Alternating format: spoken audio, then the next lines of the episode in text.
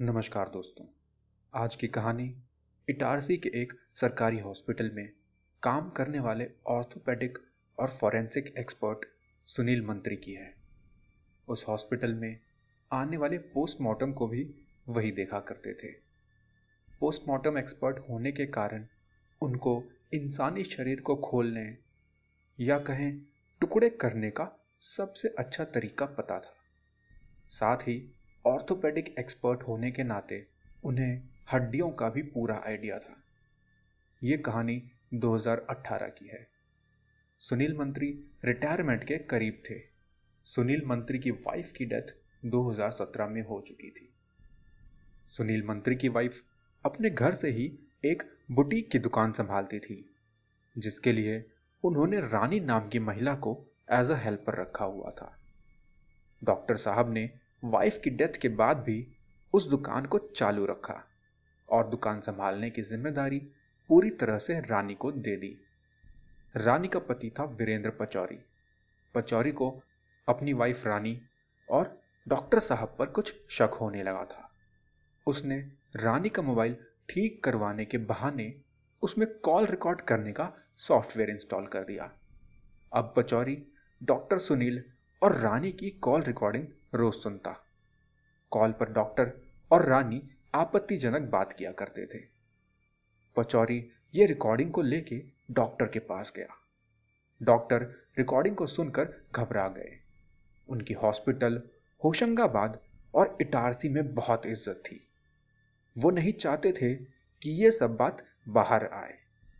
पचौरी भी डॉक्टर का डर भाप गया। और बात यही रफा दफ़ा करने के लिए पैसों की मांग करने लगा। डॉक्टर ने पैसे दे दिए, पर पचौरी का लालच बढ़ता गया।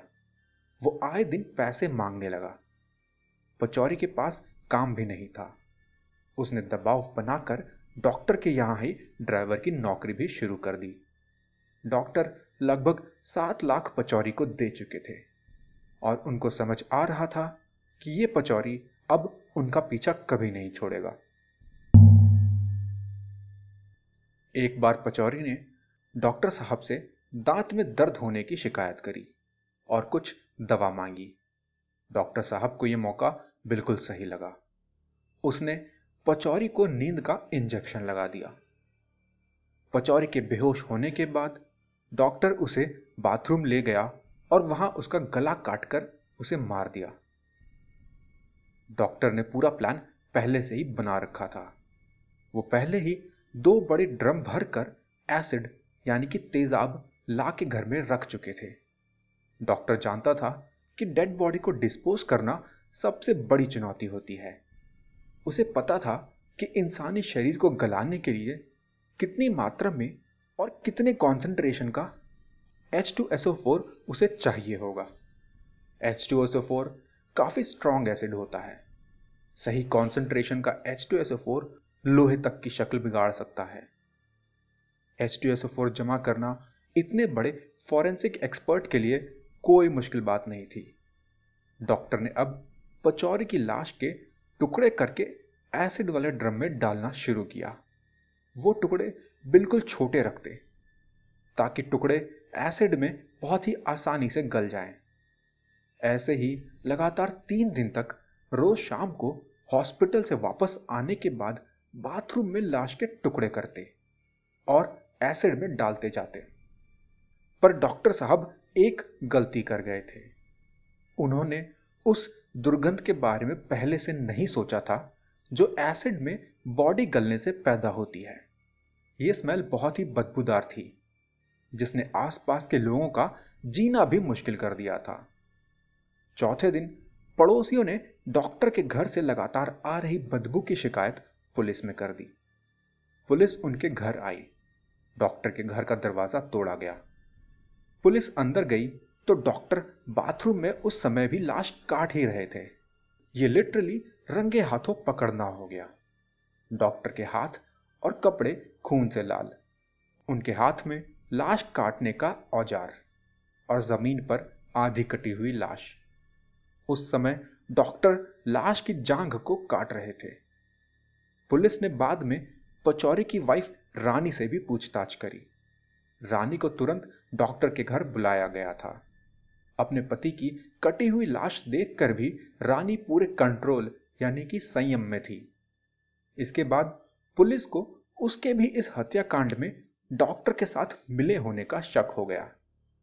पूछताछ के बाद पुलिस ने इस हत्याकांड को डॉक्टर और रानी की मिलीभगत माना।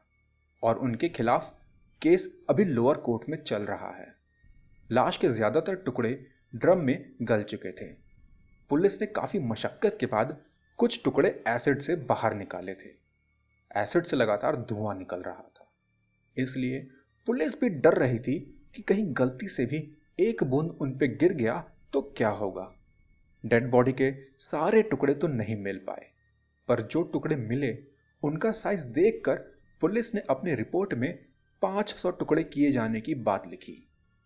पुलिस को यह भी शक है कि कहीं डॉक्टर ने खुद ही तो नहीं 2017 में अपनी बीवी की हत्या करी थी। कोर्ट में इसका भी सच सामने आने की उम्मीद है। तो ये थी कहानी, जिसमें रिटायरमेंट के करीब के जाने माने डॉक्टर पहले हवस और बाद में अपनी इज़्ज़त बचाने के चक्कर में इतना संगीन जुर्म कर बैठे। आज की कहानी में बस इतना ही।